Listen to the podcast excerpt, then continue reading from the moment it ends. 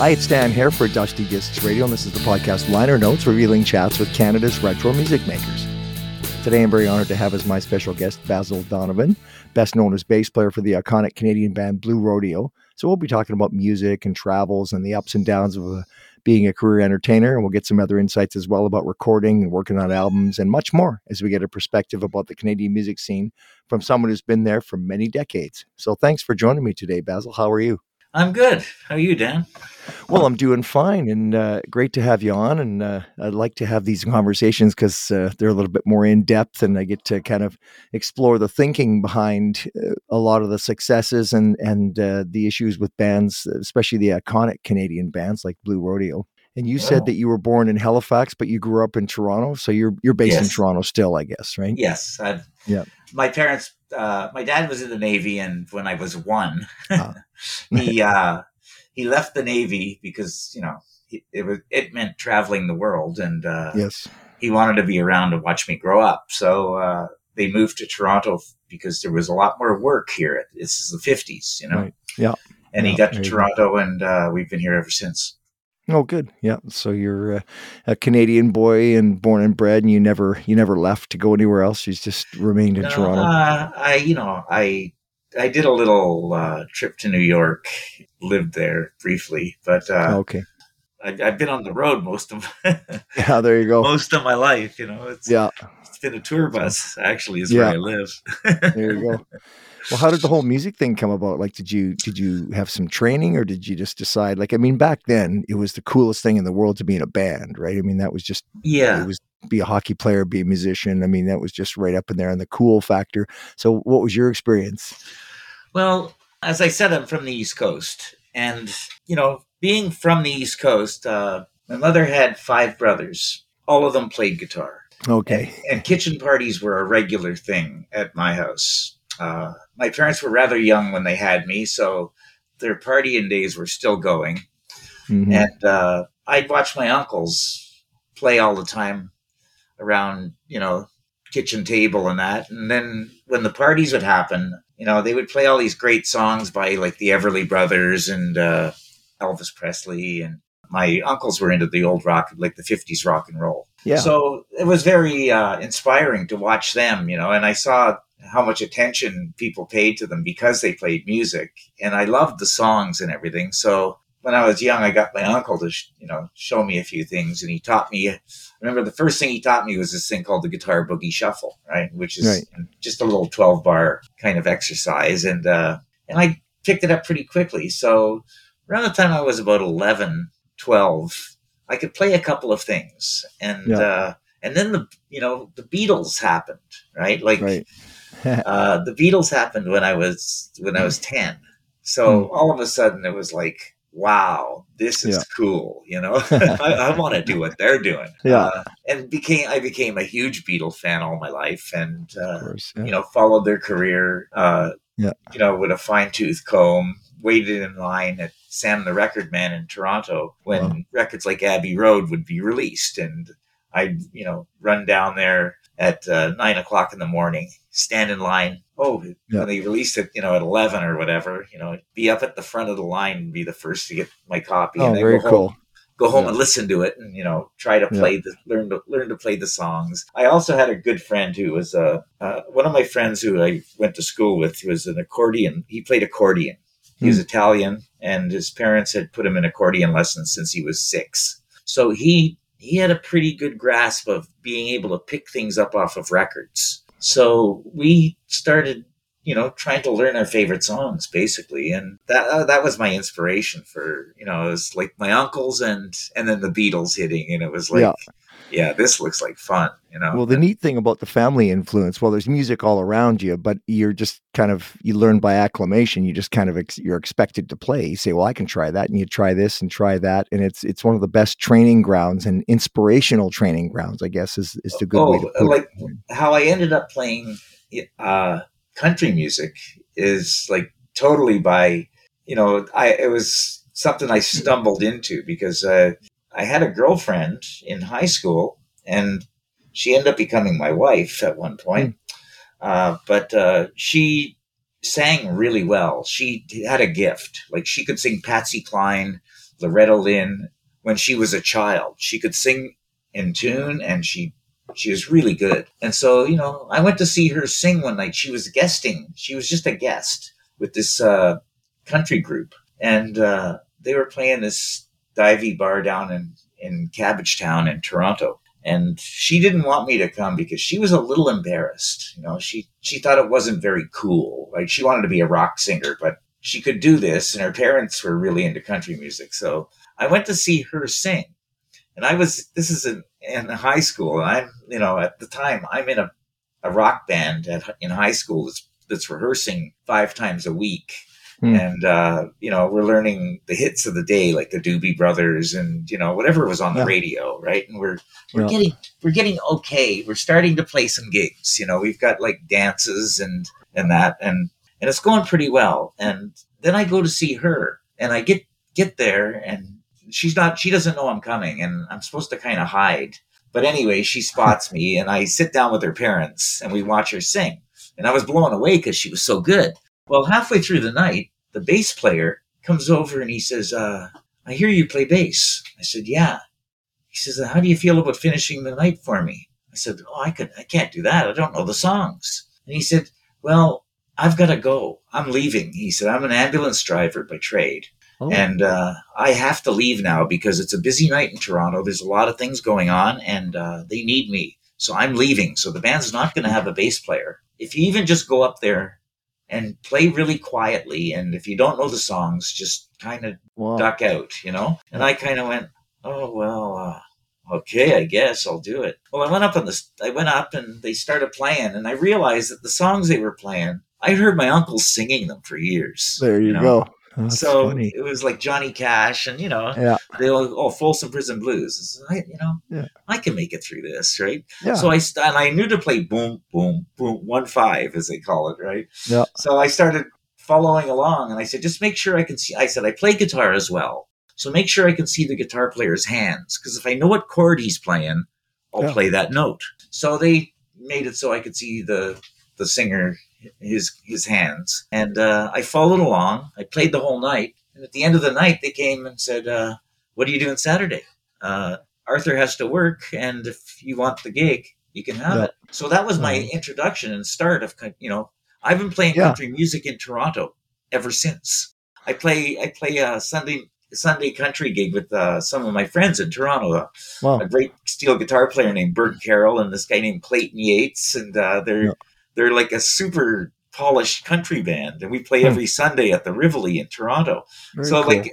I, I was talking to them about it yesterday because I flew I played with Blue Rodeo on Saturday night in Ottawa at the uh, the National Arts Center, hmm. and I flew home Sunday morning, and I told uh, Jude at our office, I said, "You've got to make so I get home early enough to play my gig in the afternoon because I'm playing a country gig, right?" Which they thought the guys in the band they thought that was great that I would do that. You know, so you yeah. played the National Arts Center and then you flew home to play with us. You know, hmm.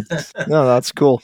but I was well, saying to him like I've been playing country music in Toronto for 52 years now. Wow. Yeah. Well, again, it go, and it's it goes back to those influences that you had that you heard your uncle playing and that you you just sort of join in so that's yes. that's a special skill in itself to just be kind of massage the situation, listen to the songs. You can kind of hear the changes coming, and you you just kind of exactly play careful but you but you play but the yeah. interesting thing that i always that strikes me too is that we had such a great time growing up because all the influences like you mentioned the beatles but then you know orbison and elvis and and yes. buddy holly and all that we got all that then we got all the other great bands the british invasion bands and then Absolutely. in the 70s, it was completely wide open. And, and from what I read here, your influences were like ska and punk and rock and pop. So you were all over know, the place too, right? I, I, had no prejudice when it came yeah. to music. I listened to everything. Yeah. Uh, my uncle once told me, he said, if you're going to play, you're going to have to wear a lot of hats in this business. He said, yeah. so don't reject anything. Play mm-hmm. any kind of music. He said, don't listen to those guys that only play the cool thing. He said, because he said, those guys will be out of work in six months when that cool thing is no longer cool. You've got to learn to adapt and play whatever comes your way. So I grew up in an Italian neighborhood in Toronto. I was playing with a whole bunch of people and we were doing Italian weddings. and we would play There you go. all of these these you know little sonatas and everything like these dance songs for and then we'd break into the pop songs for the young people but Yeah. we learned you know we had to learn a wide repertoire of stuff you know from brandy you're a fine girl right like right down Oh. through all of the beatles and the stones and the doobie brothers and then we learned Yeah. some james brown like because our singer could actually pull off playing you know some of the funk stuff like he could sing some of the funk stuff that we would try Cool. to play so we we didn't limit ourselves to one style of music. We always like you know country music was incredibly uncool at the time when I was Mm. playing it when I started. Yeah. I remember some of my friends would say to me like, "Bazil, what are you doing playing in a corny country band? You know, like." Yeah. Why don't you, you know, why don't you join a rock band that's playing like, you know, there was a friend of ours who was, he did like a, a he could play Jimi Hendrix note for note, you know, and, Yeah. and like he was considered the coolest guy in the neighborhood, right? But he never Right. played any gigs. he he'd only play like you know in his garage or in his Yeah. backyard when it was warm enough, right? I'm a fan of playing everything too. I think that we were very fortunate at the time we grew up to have such a wide range of, of stuff we could listen to and, and sort of learn and, and play and enjoy. Yeah, but and and the Imagine. thing was like it, at that time the popular thing was to to be in one camp. You know, like Yes. that was is like if you liked R and B, then you couldn't like rock and roll, and if you Hmm. liked rock and roll, well, you couldn't like country. You know, and if you liked Yeah. country, you couldn't like jazz. Well, I got into jazz when I was young, and Yeah. when I went to high school, I played in the the orchestra. I played bassoon in the orchestra, but they had a Hmm. stage band that did all the swing stuff, and I played bass in that because they found out I played bass guitar. There So I started learning stuff like the Woodchopper's Ball, you know, Woody Herman and stuff like that. And I was in my teens when I was doing that. So that the influence of that stuff and to be to know it well, it, it would opened up a whole new world of like, Yes. oh wow, you know this. Uh, so that's all stuff that later you bring to the table, you know, when you're Absolutely. especially Yeah. when you're writing your own stuff and you're you know and you've learned you've had to learn how to read you know i learned to, to read music in high school and and because i could read at the time i, I learned so many different styles Yeah. that it made it made it so that when gigs came along i could do them i could say yeah, i could do Oh, that that's you know So then how did you make the jump from that to deciding you could actually make a living? Like, did you have a defining moment when you thought, you know, I could make a living out of this? Because most people do have similar experiences to what you just shared, but they just carry on into life and just go live their lives. What happened for you? Well, I, you know, like I said, when I started playing country music, uh, after that that night that I filled in for the ambulance driver, uh, my name went in a, in in a book. You know, Hmm. like somebody put me in their book, and then it got passed around, uh, Yeah. and people would call me and say, "Are you? Uh, you're Bazil? You play bass, right?" I say, "Yeah." Oh yeah, okay. Listen, I'm playing down at the Sagamore Tavern tonight, and I need a bass player. Uh, it's a, it's a six night gig. You know, we play Monday to Saturday. There's a matinee on Saturday, and the pay is 125 dollars. Yeah. I'd be like, okay. And at that time, my Yeah. dad was my dad was making like 175. You know, Yeah. and I was going to make 125 for playing music. yes. Right. So. I'd go and do it. And then, you know, they'd say, well, we've got more gigs. Do you want to do them? And it just kind of morphed into like, you know, when I, uh, I had a child when I was young and I Mhm. got married and I, then I thought like, well, that's going to be the end of my gigging. You know, I'm probably going to have to just get a job. Well, I got a job and I worked at, on the construction at the Eaton Center doing Okay. uh, doing drywall for like I guess it was about a year. But I was still getting gigs every night, right? So I I played all the way through it. Every night I was, you know, out in the bars until one o'clock. And then I'd have to Yeah. get up at seven o'clock and work on Ooh. construction. Yeah. But I bought but I bought a house, you know, like it was it was Yeah. it was great, right? But uh, then after about a year of working on construction, I got laid off. But I still had the all the gigs. They were still right. there. Okay.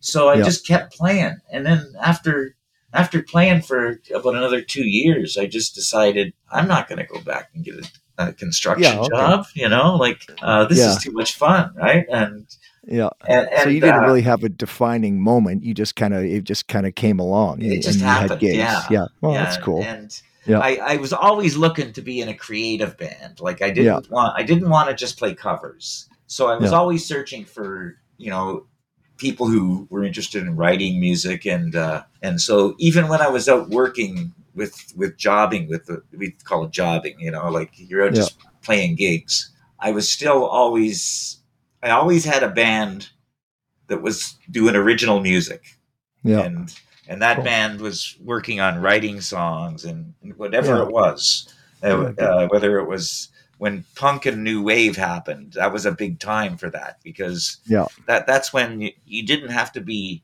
a virtuoso to play that music Right. you know you, you could you could get in a band with uh, you know you would probably just bought a, an instrument you learned to play it six months ago and and you could be out playing some shows so Yeah. for me that was a great time because when that happened i i left doing the country bands and i joined this band called the sharks Hmm. and the sharks uh, the drummer was cleve anderson who was actually blue rodeo's first drummer i got together with this band the sharks with a girl named sherry kean who later on went on and had her own career and had a couple of hit singles a, a single called i want you back but uh, we started playing around toronto and we got popular very quickly we ended up opening a lot of shows like for devo uh, Oh, cool.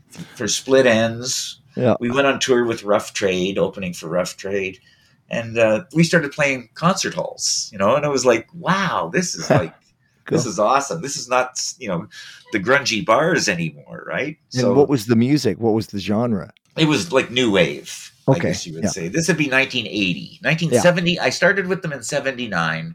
Yeah. We went 79 to 81. Yeah. Okay. And then I had a, then for the next couple of years, I went back to playing country music.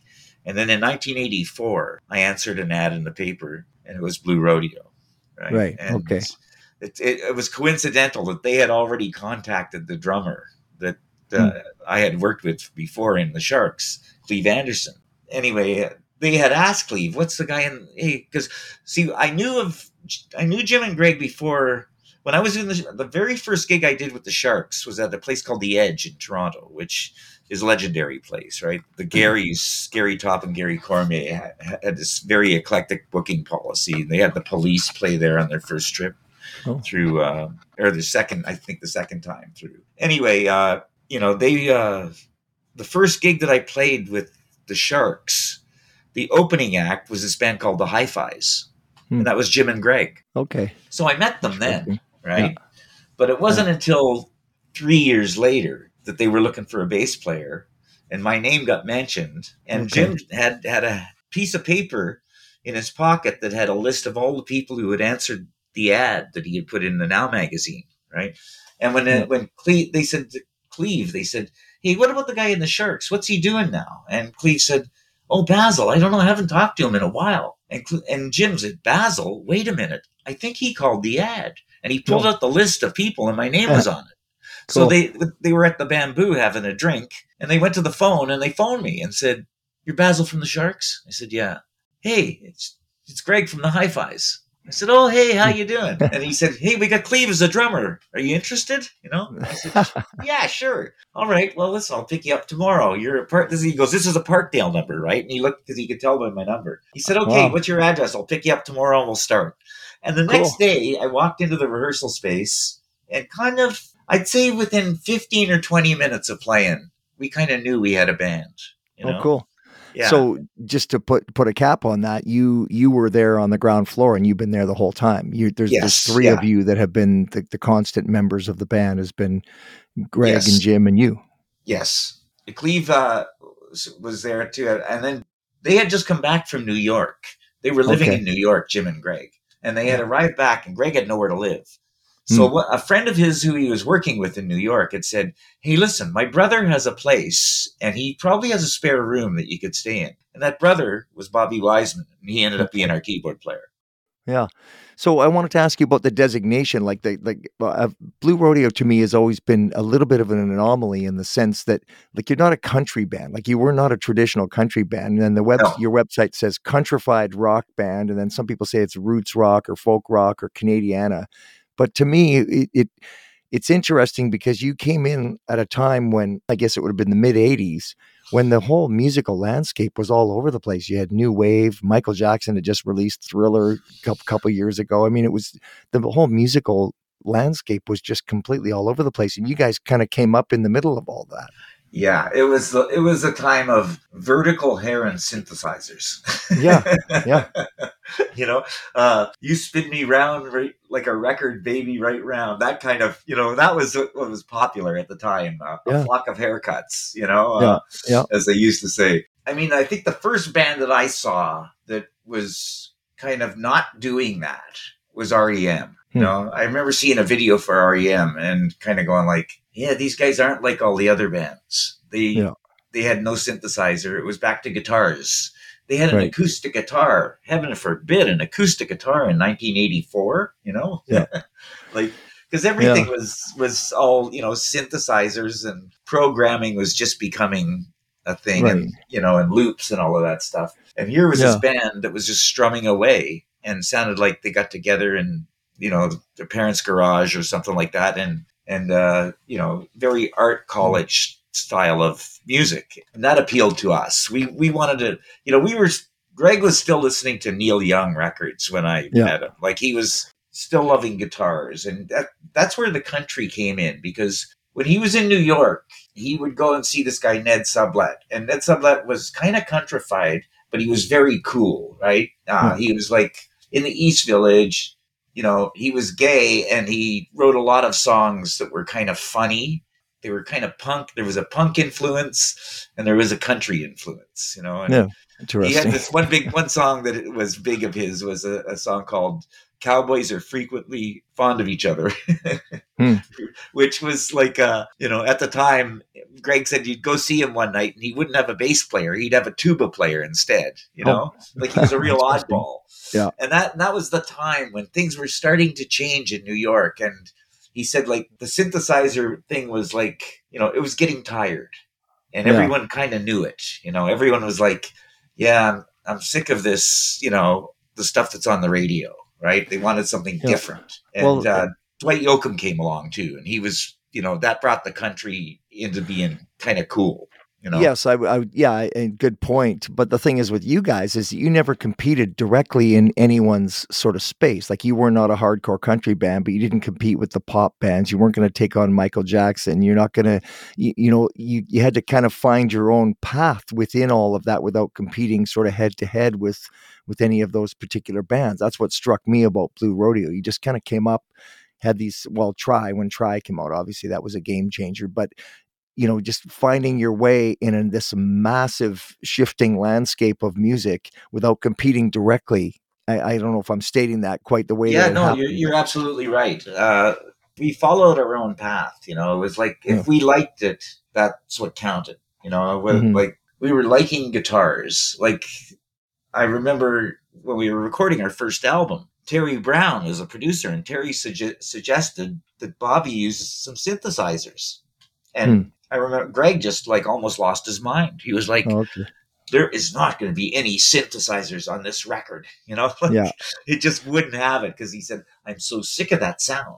Uh, which said, in retrospect was a smart move because that was very that's a very dated sound as soon as you hear those you know exactly to Yes. the year almost what it's what it So, well, let me ask you this then: did, When you guys started, like, did you have a plan? Did you say, well, "Here's what we're going to do," or did you just kind of let it evolve? It evolved. I mean, Okay. there was an element of like the lyrical content that Greg was striving for. You know, he was a huge Leonard Cohen fan at the time, and Okay. Dylan and Elvis Costello was in the mix a lot. You know, uh, very uh, strong lyricists, and and that appealed to them. I brought the country in. Like I was, I'm the guy that had had the most experience with country music. Okay. Like I knew a million country songs, Hmm. and they knew a few. They wanted to start to explore country a, a little more. I because I remember one rehearsal where Greg wanted to do "That's the Way Love Goes," the old Lefty Frizzell song. They they had the wrong chords, right? And Hmm, I said, okay. "Hey, you don't have, you're not playing that.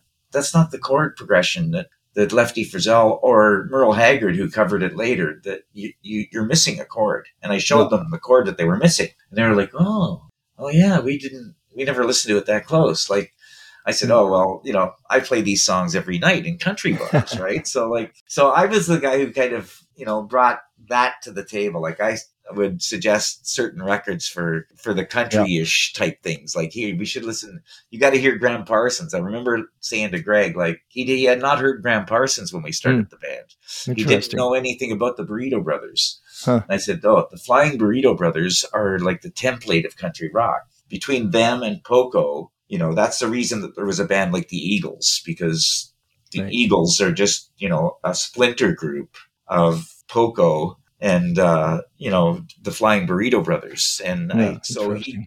I said you have to buy the Gilded Palace of Sin. It's the greatest record ever. yeah. and he went out and bought it, and uh, then we that became his favorite record, and that's Right, when the, okay. the country started to seep in a little more. So what struck me with that then is you didn't start as a studio band like you wanted to play live gigs but then again you're you're a little bit ill defined if if I could say. So where did you play? Like what did you do for gigs? The thing is, is in Toronto there was a really healthy live music scene at the time. yes but There was what a lot of- genre? Like like you had to kind of find your way right? Yeah, well, there was see, there was one guy in Toronto who was doing country music downtown on the cool s- the cool strip, right? Uh, Hmm. Queen West, where everybody was hanging out. Uh, there was still all those synthesizer bands, and everyone, you know, was you know grooving on world music and uh, reggae and all of that stuff. But there was this one guy named Handsome Ned, and Handsome Ned was playing Hank Williams type country music. Only he revved it up a lot, and he, you know, Okay. real insurgency in it, you know, and Yeah. uh, he kind of went back into the all of this Lefty Frizzell and all of that, the catalog of all of this traditional old country music, and played that. But he played it with a band that was all punk rock players, Oh, all ex guys from the the Demics, right? Yeah. Like Steve Koch and Jimmy Weatherspoon on guitar and drums. They were in the Demics before that. So it was basically punk rock musicians becoming country, doing this kind of cowpunk, right? Yeah. And we f- somehow fit in with that group of people. They opened their arms to us. In fact, Ned was the first one to say, "Hey, you know, why don't you come and play my honky tonk hardwood floor?" Right? Uh, Yeah. He had a radio show, and so we went on his radio show and played. And then, you know, we played the Cameron House because that was the venue that you were. If you were experimenting with something, you could do it at the Cameron. Right, because Okay. that that was the place where it didn't matter if it was reggae, whether it was funk, whether it was rock, jazz, country. They would book everybody, and okay cool. and and you could go there and do your own thing and it was accepted. And this And would have been started- 83 80, 82 no, no, no, 83 no, no, it was eight- 84? later than that. This would be 85 okay. At the start of 85 was when we started playing regularly. Uh, we had rehearsed through the late 84 and our first gig was february 9th 85 okay. We played the Rivoli, and Yeah. oddly enough, me and the drummer, our band, the Sharks, were really popular. But so was Jim and Greg's band, the Hi-Fis. Hmm. So word kind of spread on the street in Toronto that there was this new band, and it was two of the Sharks and two of the Hi-Fis, and okay and we were playing. We had this gig at the Rivoli, and it, it wasn't that big a place. The Rivoli only probably holds, you know, 200 people, maybe at max. Yeah. And uh, so the first gig we did, we just put up some posters on the street, and we had a full house oh wow because word of mouth had kind of said, "Hey, go check these guys out. They're the new thing. They're they're Yeah. brand new, and we know them all, right?" So our first gig, we I remember walking in the back door and looking, pulling the curtain back from the stage and looking out, and I looked at Cleve and I said, "Hey, Cleve, it's full." Right? He thought Hmm. I was joking. Right? he thought, "Yeah, you're putting me on." Right? And he looked out and he went, "Oh man, it is." And we went hmm. on and we had a great night. We oh, played good. really well, and Yeah. uh, Handsome Ned opened the show for us. And his guitar player, Steve Koch, I'll never forget, he came back afterwards and he said to us, he, he walked into the dressing room and he said, You guys are going to be huge. oh, cool yeah. that's I'll nice never forget that. Yeah. Uh, because I, you know, I still see him around and I, I always Yeah. say that to him. I said, You were the first guy, Steve. Oh, know, cool. You were like, So how did you get your first record deal then? It was with the Risk Records. Is that how you pronounce it it? was called Risque Disc. Risque Disc. yeah, yeah. And that was our manager's label. Okay, so that's how. So it kind of morphed into, hey, you guys got to get into the studio and record some tunes here. this guy started following us around. What what happened with him is a funny story actually. He was he he was part of the big hair movement. Uh, he managed a band called the Arrows. Okay, and the Arrows had just come back and lost some money uh, touring in um, Europe, opening for Chris de Burgh. Hmm. And I think it cost them a lot of money, and they broke up. Okay. And he had told his wife that if things didn't go well with the Arrows, he would quit music and go back to uh, real estate. Well, he had a little office in the basement of the Horseshoe Tavern, and that's where he ran his his uh, management out of. Okay. Anyway, things didn't go well. They broke up, and he was going down. He went down to the Horseshoe to clean out his office, move the desk out, and tell them they can have the room back, and he didn't need it anymore. Which he did. And on the way out, he was walking up the stairs, and we were on stage playing. He stopped and he watched us. He watched us for about a half hour. When we finished playing, he came up and he said, told us he was getting out of the music business. He said, But I'm a manager. I like you guys. You need help, and I think I can help you out. He Oh. said, uh, You know, I'm not going to be your manager because I'm getting out of the business, but as a last thing to do, I'm, I can help you out a bit. I can introduce you to some people and whatnot.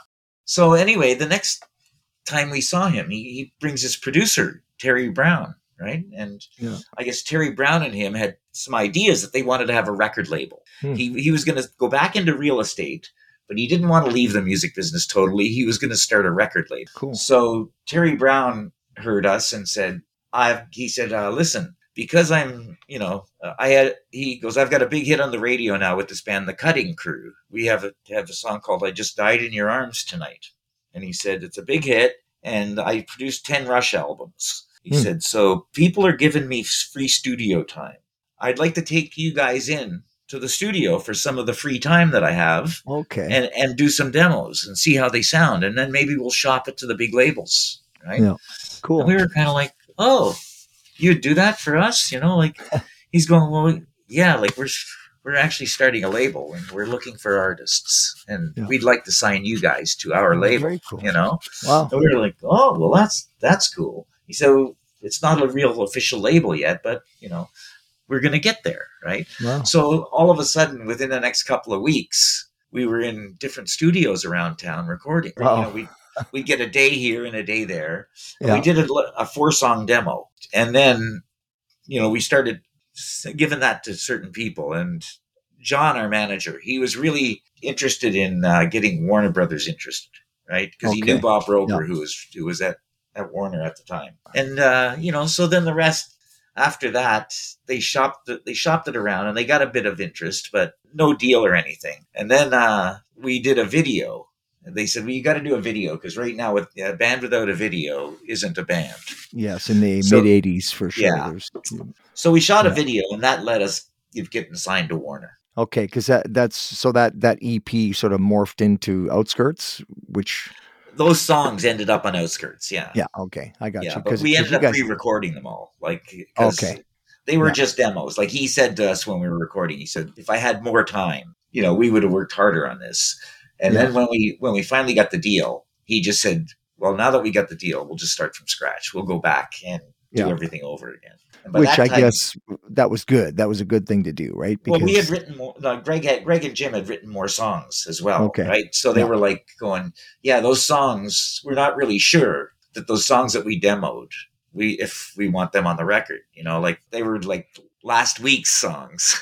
you know what I mean? Like writers get tired of their own stuff quickly, and and Greg didn't feel uh, like I think you know a couple of tunes that he had contributed. He didn't want those to be on the first record. He wanted to save Okay. there's one he wanted to save, and he, he just kind of thought like, no, no, let's start over. So yeah, when we when we got the deal, uh, when they finally, you know, uh, said to us, "Here, we're giving you a credit uh, to go to the studio," because they don't Yeah. didn't actually give us the money. They said you can go to the studio and we'll pay the bill. So go in there and I start recording, right? Yeah. So we went into what was used to be RCA, but it was then called McClear Place. It was Okay. the, best studio in town at the time. and you had a producer as well, so you were We had an internationally recognized producer. Yeah. So uh, so we were good to go. Yeah. Yeah, we went in there and we we cut our first album. Uh, you know, it was a hectic time because Jim's first son, Devin, was born during the recording of that record. Mm, okay, And uh, you know, we and and our good buddy Handsome Ned overdosed. Oh, and died. Right. oh, gee. And yeah. so it was a very, you know, it was a Yeah. time time in Toronto where a lot of things were changing, and it was it kind of freaked us out a bit. But uh, Yeah. we But recorded the record, and uh, and then you know we started the college circuit. We got Yeah. somehow managed to get tossed onto the college circuit, and we played Okay. every university and Frosh Week event that you could imagine. oh, good. But the thing is, I mean, to your credit, you guys, you guys had it. I mean, try. I remember hearing "Try" for the first time, and I thought, okay, that that's the kind of song that every band wants, and most bands never get. Right? You got to have that defining sort of breakout song. Or "Rose-Colored Glasses" is nice too, but to, "Try" to me, when I heard that, I thought, okay, that's a great song. That Right. I, I instantly was taken, but you know, when I first heard the songs, I knew we were we were contenders. I knew that. Yeah. And I, I remember I had a friend come and see me who I hadn't seen in a long time, and he was a musician as well. And he came down to the horseshoe to see me to have a chat, and he watched the end of. We were doing two sets at the time. He watched the first, the end of the first set, and we did try as the last song. Yeah. And when we got off, when I got off the stage, I went over to him. I said, "Hey Jim, how you doing?" He said, "I'm good." He said, "Hey man, that last song you did, whose song is that?" I said, "Oh, it's ours. It's an original." He said, "Oh man, you got a winner there." Yeah. so when I, Well- I kind of knew then, I was like, yeah, uh, this is that's how I felt when I heard it too. You know, Well, I that's the like, thing because lots of bands go through like all the things that you just described. I've heard that story a hundred times, but the problem that they have is at the end of it, they don't have that career defining song or that song that sort of punches you through where Yeah. people say, okay, this band has got something here, that this song is a legit tune. Because a lot of bands never got that sort of, I don't know, not a mega hit, but just that song that defines them. And then they miss I- out. Then the ride, the I ride's over. instantly knew the with the with, with these guys that the the songwriting was of a high caliber, and that's the reason I joined the band. I got the demo that they did in New York given to me to learn listen to, right? Yeah. And it had four songs on it. Uh, the song there was one called "Question to Love," and then "Rose Colored Glasses" was on it too.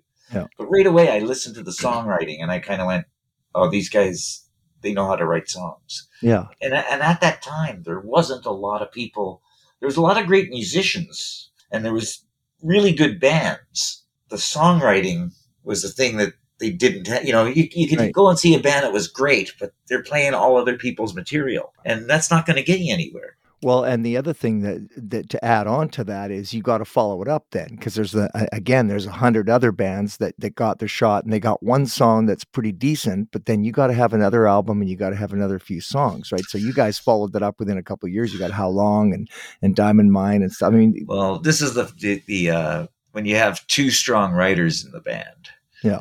that makes it you know so that you know when one has a hit the other guy wants a hit too right yeah, So they they really work hard to you know Yeah. like the songs just kept coming. I like yeah, our sound checks. You know when we first started like touring in Ontario, like just around Ontario, our sound checks were always three and four hours because we were basically they were rehearsals because Yeah. we had new songs. And then Yeah, you know we'd walk in and Greg would say, "Okay, here," and he'd show us a song, and then we'd start rehearsing it. And then Jim would you know come in and say, "I got one too," and we'd rehearse his song, and it would, it would take up like three and four hours. It drove Yeah. our crew guys crazy because yeah, you know, most bands can get away with, you know, a 10 minute sound check. They go up and make sure everything's working and then, then they go eat, you know? Yeah, that's But for we'd sure. be on the, we'd be on the stage from like, you know, there's times where we, you know, they'd say, Hey, the doors are opening now. You guys got to get off the stage, you know? Yeah. Because we just turned them into rehearsals. You know, backing up those tunes and then coming out again with more. I mean, you know, you know how the world is. They're very fickle, right? And what have you done for me lately? And yeah, they're not bad. They got one good song, but then you guys followed that up with with Casino. You got Till I Am myself. I remember hearing that for the first time, going, Yeah. okay, this is cool. It was more up tempo and a good sort of country rock song, but more leaning to rock than I don't know. It's hard to categorize. And then Trust Yeah. Yourself is is awesome great song. So so you were Yeah. able to again you got you got to have the combination punch, right? You got to have the next album and then the next album, and then within two years you got Lost Together, which is Yeah. Mm. I mean, you know, all the influences that we had were kind of pouring out of us, you know, like Yeah. you can hear the fact that when you listen to Till I Am Myself Again, you know, I can hear the Byrds, you know, Yeah. like I hear turn, turn, turn, you know well, what I mean? Diamond Mine is 12-string almost a '60s. Diamond Mine's almost a '60s vibe, right? Well, people always, uh, people used to ask me, "Is that a Doors song?" Yeah, I know. yeah, I love And it. So you know, we wore our influences on our sleeve in the early days. Yeah. I think it, it, as it as we progressed, we found our own sound.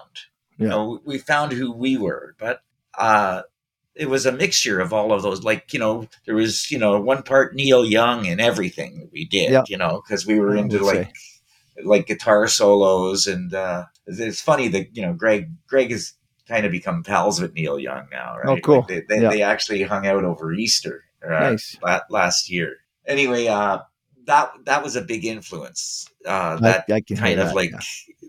uh, you know, we were big influence bands like the band, you know, Yeah. that were Yeah. were just singing and playing great songs. That's what counted to us. It was the songwriting more than the style of music. You know, uh, we could uh, approach different songs with different styles. Like say, let's Yeah. let's try a country version of this. You know, like even when we worked with Meryl Streep in uh, in the movie, they brought in the song uh, for us that they wanted. It was a Shel Silverstein song called "I'm Checking Out of Heartbreak Hotel," and uh, they gave the they just sent us a demo of Shell playing it on a piano. And so when we went to meet, when they actually came to hear us play, they said, "Well, what do you what do you got?" And we said, "Well, we've got one version that sounds like the Rolling Stones are doing it, and the other one's more of a straight country one." And Meryl was like, "Oh, well, uh, let's hear the Rolling Stones one." You know, we played it, and she goes. "Oh, I like that." And then when we played the country version, we said, "Well, we got one that's more straight country." And uh, Mike Nichols, who was directing the movie, kind of said, "You know, I think that the uh, the country one really suits it." He said, "But I think what we should do is when we finish the country one and the credits are rolling, we should go into the next version. We should do Oh. the rock and roll one, right?" Interesting. and so it ended up in the movie two different versions of it, right? Which was great, right? That's but the- cool. That, that's how we would do. You know, sometimes songs would would start out as you know a folk song, and they would end up being more of a rock song by it by the end of it because we would we would do that. We would say, Yeah. let's try it. Let's try to do it differently. Change it to a waltz. You know. Yeah. Yeah. And your Stuff comparison that. to Neil Young is great because that's totally right. I mean, he wasn't led around by anything. He would play country, play rock, play 60s influence, whatever. Who cares? I'm doing it the way I feel it. And that's my style. So, Yes. But so then let me ask you about that in the early 90s. So you did the, the Five Days album in, in 93. I guess it hasn't, hasn't hit me yet. It has got a mandolin. Really great, great song. Nice harmonies and stuff. So again, it's mm-hmm. you got the country. The mandolin always reminds me of that Celtic influence too, almost. But it's but you didn't go there. You didn't you didn't go into that genre too much. But that stuff sounds really good, and and you did well with that.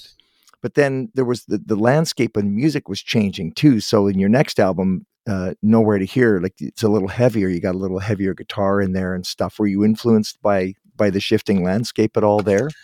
possibly you know uh, we were not unaware of the music that was coming out around us Yeah. you know what i mean uh, we're never trying to copy anybody that was that was else that was popular at the time like we Mhm. never set out to kind of go let's you know but i think the fact like when nirvana broke we put out five days in july around that time and we 93, we started out at greg's farm to make a, a more of a rock record everything was bleeding so much at Greg's farm that we decided we had this whole we had just come back from Australia, our first trip to Australia. And we were we had rehearsed a lot in Australia because, you know, every day the sound checks were really long. We had a lot of new songs. We had enough for two albums. Yeah. And one was going to be a rock album. And then we had these things we were going to do an acoustic EP. That's what 5 days was Right. supposed to be an acoustic Okay. EP Yeah.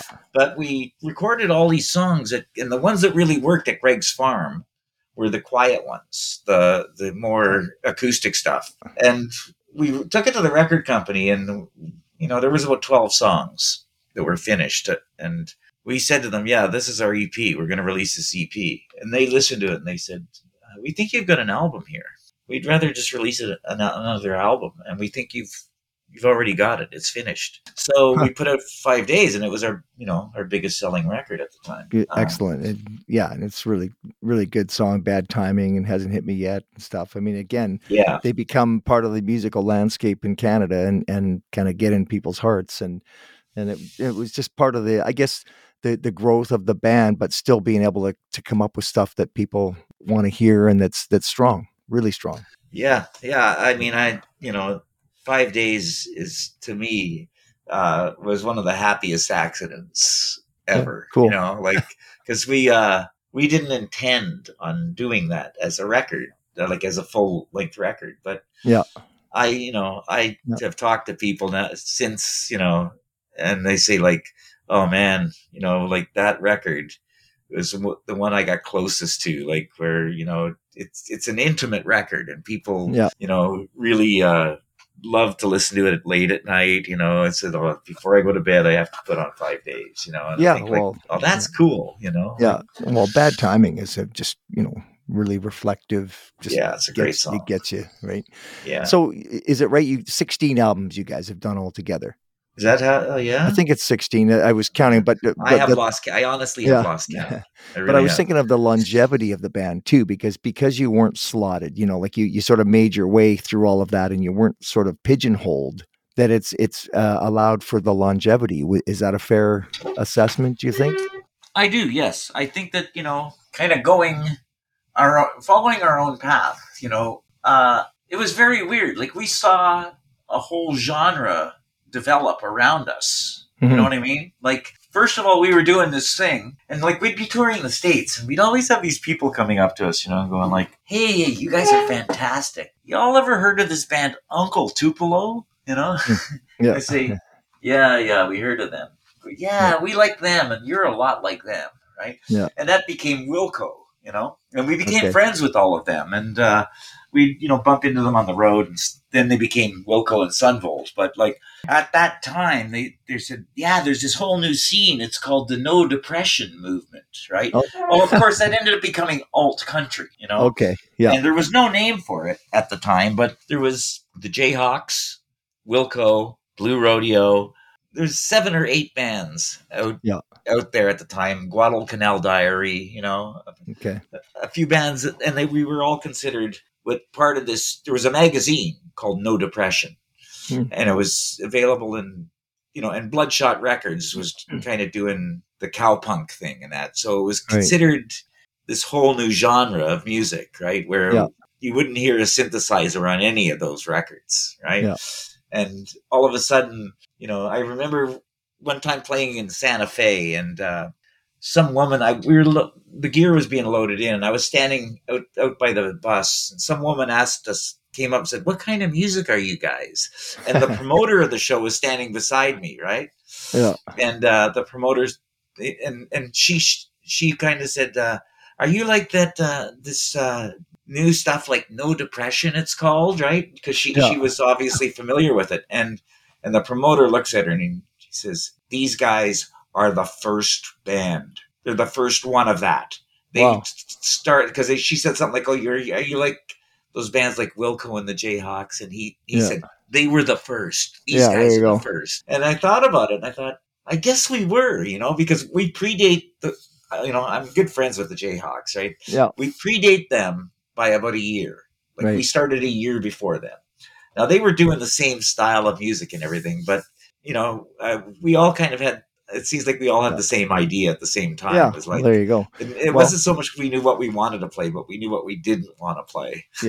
Well, and You you, know? didn't get pigeonholed. That's the I think is the key. Because if you were hardcore country and competing directly in that space or any of the other spaces, then you get pigeonholed, and then Oh, When- when, me, things change. Then you. Then you're gone. Right. Which is, yeah. Well, we we you know we would be added to so many country festivals, Hmm. and the first thing we would be told was that we weren't country. You Yeah. know, uh, like everyone, all of these other artists on the bill goes, "You guys can't really call yourself country." I Yeah. said, "No, we don't." I Yeah. said, "But you know, the reason that we're on this bill is because first of all, we had hit records." Yeah. And the second thing was we were for the young kids because we played a lot of like campsites and trailer parks and stuff like that in Yeah. the West Coast, right? Like, so you'd be playing out, you know, in a trailer park north of Edmonton, right? Where there's a big festival and they'll have like, you know, people like Tracy Byrd and, you know, all these different country artists and we'd be on there. And we were on there to appeal to the kid, the younger folks, Yeah. right? They're, they'd have like the older gu- crowd would be for the more hardcore country. If the Merle Haggard was playing, we'd be on the bill, but we would be, you know, there as the uh, kind of the token. Well, they're they're kind of country, but they're not. You know. Yeah. But they're they appeal to the younger audience, and so but it's a broader appeal. I mean, it's it's it's sort It of like the. Eagles. You know, I've asked that question. Like, if the Eagles came out today, they would be more considered a country band than a rock band. I would think. yes, because of- absolutely. You know, so Yeah. And I would always, you know, I remember even all of the uh, when I said Australia, we went to Australia, and people said, "What kind of music?" And I'd say, basically, we're a country rock band, but you know, there's a lot of '77 in there. You know, Yeah. which meaning like. Like if you if you listen to the Talking Heads and you listen to the Clash and that we all did, you know, Yeah. that was in our music too. It's Yeah. all in there. So it was like, yeah, we're a country rock band, but there's But, there's also yeah. some some 77 in there, you know. yeah. So well, it's funny. I saw you. uh, We, we were doing shows at SaskX. I think in 2008 it was. I think something like that. You guys were on the bill, so we came over and watched you. You were in the grandstand. We were we were doing. Uh, we were one of the bands in the in the midway Oh, who did you play with? doing our show band. Well, our band is March Hare, the March Hare March band Hare. out of Oh, Vancouver. okay. And we're a show band, Right. and we've we've done real well out here. And Oh, cool. uh, we were doing we were in the in the at Saskex just doing the uh, grandstand inside, and you guys were in the big shows. So we came over and watched you. I think it was about 15 years ago. But you guys have toured lots, and I was going to ask you about the states. Like, di how much did you break in the states, and did you ever consider, you know, taking it to the next level and trying to move down there and sort of take that market on in a more serious way? Um, it was talked about, but I don't know. It's I'm still confounded why we didn't break wide open in the states. But uh, Yeah. When you know, like I said, once the alt country thing happened, we got slotted right in with all those other bands. Yeah, You know, once that happened, there was lots of places for us to play and everything. But uh, you know, we we we did re- we did okay. We just didn't get on like the major radio stations in Canada. We leaped onto the, the mainstream radio stations. Yeah. that didn't happen in the states. We got Okay. we were always on college radio and uh, the more eclectic uh, Okay. stations down there, and it never kind of crossed into the mainstream. So, So, what would it have taken to do that? Do you think? I don't know. Uh, like if if I knew, I mean, it, it takes a lot of commitment from the record company and And money. you know and money too. yeah, and yeah. also I gotta say it's not all their fault. Some of it's our fault too. Like you know, life got in the way. Yeah. You know what I mean? Uh, now you have a band of guys. You know, we're we were like by the time we started to try and tackle the states, we were over thirty, and you get you know people have kids at home and stuff like Fair that, enough, and and you're spending six months, seven months on the road is a tough thing to do. Oh, you know, yeah. and, and the tours that we got offered sometimes would be just like you know I I see Jim kind of looking and goes, if I do this, I'm going to be divorced by the time I get home, kind of Yeah. thing, you know. Um, because Well, they want yeah. they want you to go out on long, long tours, right? Like we did one with Edie Brickell and the New Bohemians, and it was three and a half months. right? Yeah, and so- you didn't come home once in that three Yeah. and a half months. You come home, and it's like you're a stranger. Yeah, know? for sure. I, I couldn't handle And- that life. That's the life I couldn't have lived. But but the other thing too, if you're trying to force your band into a market, you know, you're not you're not playing concerts for thousands of people every night either. Like some of those venues No. are quite small, and you're kind yeah, of wondering, okay, what am, yeah, what am I doing here? You know, like what? How does it advance my career to be playing some bar in upstate New York on a Well, that's it would be so night? strange too. Like you know, yeah, like we'd be playing, you know, in Toledo one night in a in a bar that you know has holds 110 people, Yeah, and then then we'd cross the border and we play at Massey Hall the next night. yeah, You exactly. know what I mean? Like crazy. and, you know, after a while, it just got like. but but to know me from my we do. vantage point you know like, like yeah you can tour and do that but building your career is, is based on the radio i mean you got to get that radio hit and you guys certainly had the production and the songs i mean you know, and songs like for ballads, like a, a song like "Bad Timing," how did that Yeah, not get great airplay in the states? I Yeah, mean, to for sure. It should have been a big hit. you yeah know? yeah but, i would but agree by that time, the record companies that had, you know, we got passed around a lot on record companies. We started at Atlantic, and then you know we ended up on this label Discovery, and you know they folded after doing one Hmm. record with us, and Yeah. we just we just didn't get the record company Yeah. support down there that we should have. well i know uh, you know i talked to colin nairne one time with barney bentall and he said like, canada's a limited market right there's there's only maybe 30 million people at the time and you go back and forth Yeah. across canada a bunch of times and then that's pretty much and he said they got to the point where they were just done with it, the traveling and the the same sort of gigs again and stuff and if you can't break to the next level it sort of burns you out in, in the circuit. You guys were able to uh, work around that as well again speaking of of being able to adjust and and find your place so you, it didn't burn you out the same way that it did i think with them but still it can get you right the fact that we're we appeal to a, a wide demographic Yeah. made it so that we could tour Canada. And I remember talking to the guys in Sloan about this, right? Because Yeah. they were going like when we realized that, you know, we were still touring the States and everything, but we are playing small clubs in the States. But we come up to Canada and we do a tour. We did a tour of Canada where we did 80 shows. yeah Right. wow Yeah, and uh, and they couldn't, Patrick from the Sloan couldn't believe it. He goes, "Did you really do 80 shows on the last tour?" I said, "I think it was more like 82, 83 something." He went, "Really? Because our last tour of Canada, he said it was 16 shows. He said we played the big cities, and there's only so many of them." Yeah. And I said, "That's the difference with Blue Rodeo is like because we could go and play Penticton Yeah. at the arena and and do really well and because we're not appealing to just that alternative rock crowd there you go know, that's like- right yeah like we've got you know our our audience is like from 8 to 80 you know Yeah, like we, sure. we could the whole family could come you know uh, they and you can play small towns and you know smaller cities like we could do seven or eight shows in a province of like BC Yeah. you know Yeah, whereas great. Sloan would do two they'd do Victoria and they would do uh, uh, Vancouver and then next show would be Calgary. Whereas not with us we would be doing Kelowna Kamloops and who knows what else all sorts of different places. Because if they I said I said to him I said we have in Canada wherever there's an arena we've played it We've played it, yeah. No, good for you. That's that speaks well of you guys, and of course, it's the songs and the longevity and and the the broad appeal. Those those things I think are the key elements. So I know we're running a little bit short of time, but so can I do a rapid fire? I, I got a few other questions I wanted to ask you. Um, do you did you have a political or social message in any of your music that you wanted to portray? Oh, I don't think so. I Okay. think that uh, politically, you know, we're, we're all on, we all got our own ideas politically, but, uh, you know, we're basically kind of a, politically a bit left leaning. I just No. wonted if Well, that made one it. of my friends says, "Oh yeah, you guys are woke."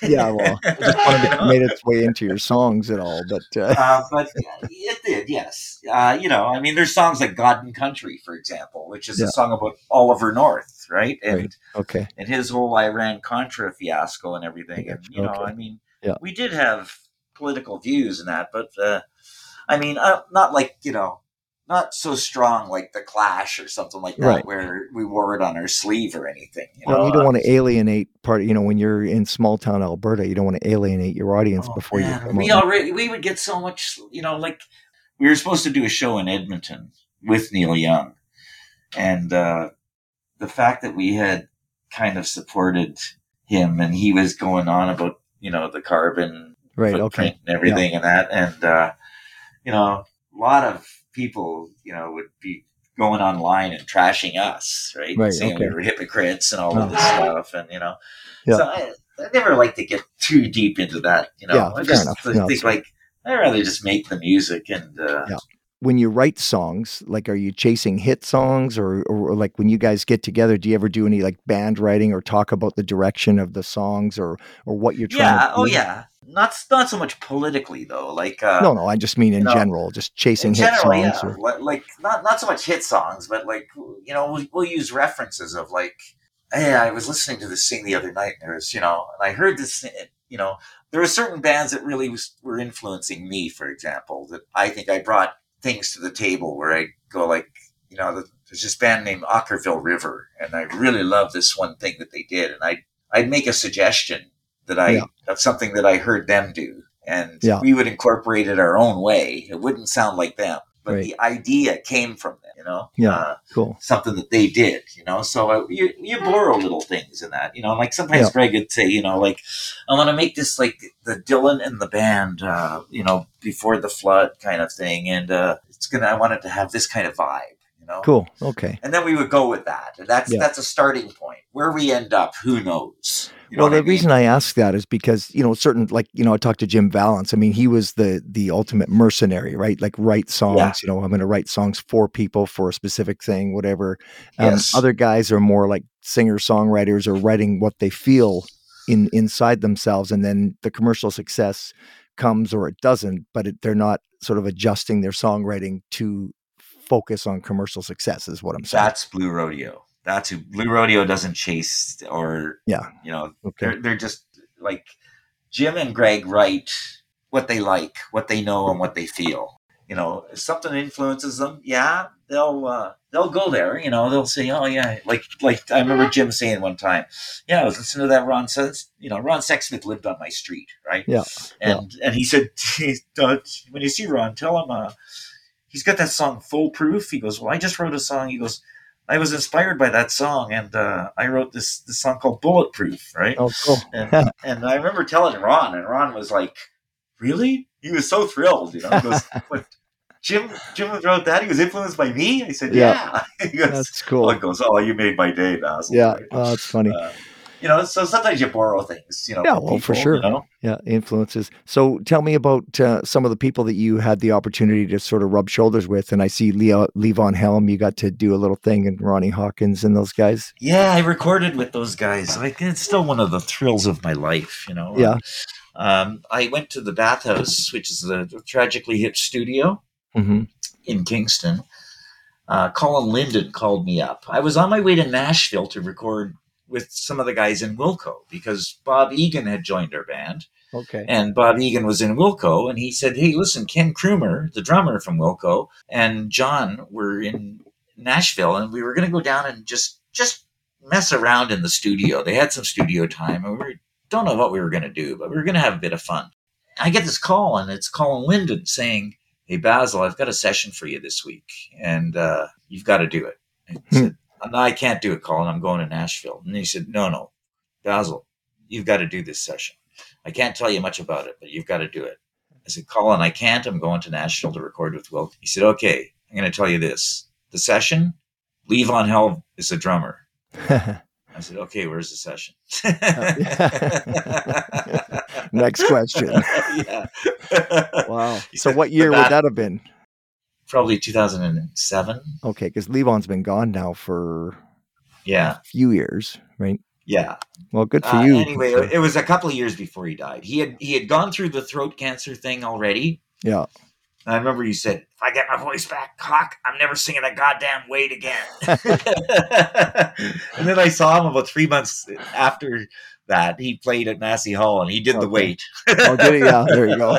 Well, you have to. I mean, come on. yeah, I know. But anyway, you know, well, I got the call and I just was like, No, it's cool. who's on the session. So it was me and Richard Bell, who Richard Bell played with Janis Joplin, and he was he was a member of the band at the end. So uh, me and Richard Bell and Colin Linden and Levon Helm. That Yeah. was the rhythm Wow. section for Cool. Ronnie Hawkins' next record, Yeah. so to speak, right? Yeah, right. The one he, they wanted to do. And uh, yeah, we went out there and we recorded about 12 songs. Yeah, it was just, it was so much fun to just hang out with Levon and play with him. Well, yeah, day. talk about all the get to know history and stuff. And so you Yeah. never you never played with Ronnie other than that, though. I guess. See. I didn't play in his band ever, but I did play like at kind of guest spots. Like Yeah, he got up and he got up and sang a couple of songs with us. You know, sometimes when you're on a festival, like this has happened to us. Burton Cummings got up and did a couple of songs with us one Oh, night cool. too. He, Nice. he got up and did American Woman Yeah. and uh, uh, Shaking All Over. And uh, Cool. Randy Bachman would do the same thing. Like he said, "Hey, why don't I come and sit in with you guys?" So Oh, you know, we good. got him up to play Diamond Mine and uh, Like a Hurricane. Yeah. that kind of Very thing cool. happens. You know, Yeah. um, I, that's the only time I had played with Ronnie. Other than that, Yeah. uh, was he got he would get up and do uh, Mary Lou or you know You got to, festival in Windsor. You know, you did a couple tunes with Kris Kristofferson. Is that right? Oh yes, I played three times with Kris Kristofferson. It's Oh, nice. that's another that's that's my the, the second biggest thrill of my life. There you go. Then, uh, we got to play with him at Ronnie Hawkins' going away party. Ronnie Hawkins, when he left his farm, the Hawkstone farm, Yeah. he had a, one last party. Hmm. And it was in the afternoon, and we were on our way to Mattawa, the Jim Cuddy band, to do a gig.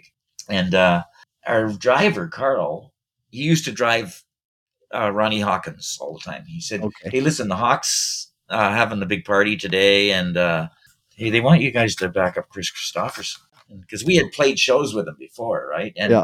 we we played once with him at the Ontario place here at, at the the Budweiser stage. Cool. So anyway, we got up to uh, the farm, and there he was, and he was like, "Yeah, okay, well, we're gonna do Bobby McGee, Silver Tongue Devil, and we're gonna do uh, Sunday Morning Coming Down." And we, Yeah. so we learned the songs, and we it was great. It was like That's cool.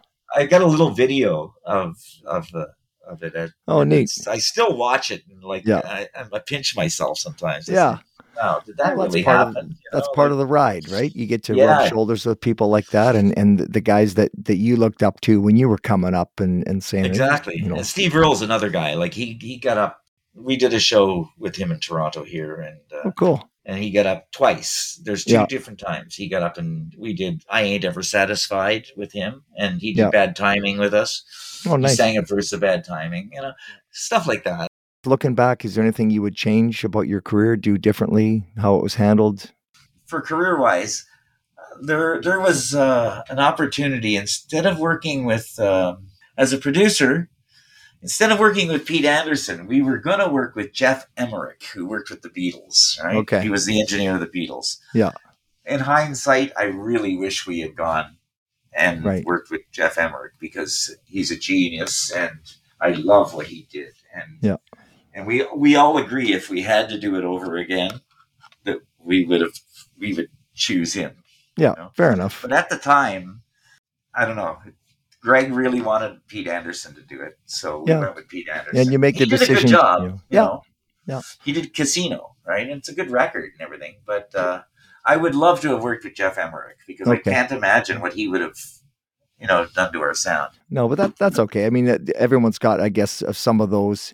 You think, oh, I wonder what would have happened. But hey, you know, you you're on a good path. So, are you happy? Are you a happy guy?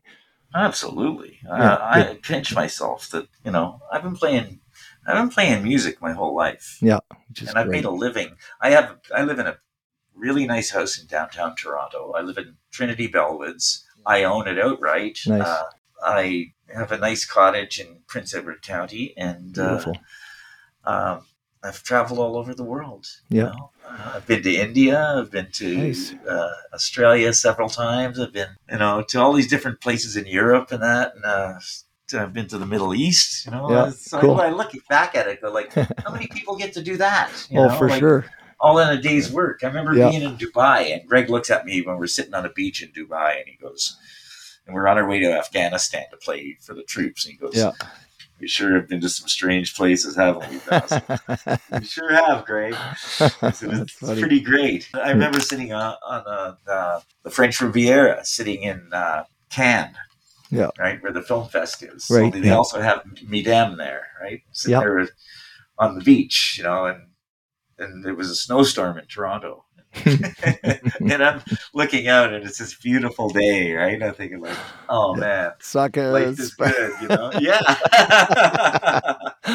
so you know, I wouldn't trade those experiences for no, that's great. You know So- I mean? Uh, What's your goal now? Like, what do you what do you do looking forward here?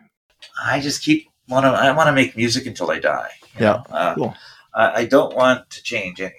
You know, people will even say to me, like, you know, like the guys in this band that I played with yesterday, they're going like, "Wow, like you, you know, you you flew back home to play with us. Like, this is a hundred and fifty dollar gig. Like, you really, you know, why would you do that? You know, Yeah. I said, hey man, like, you know, I had a great time today, and yeah, I'm playing as long as I'm playing music, I'm happy, and Yeah.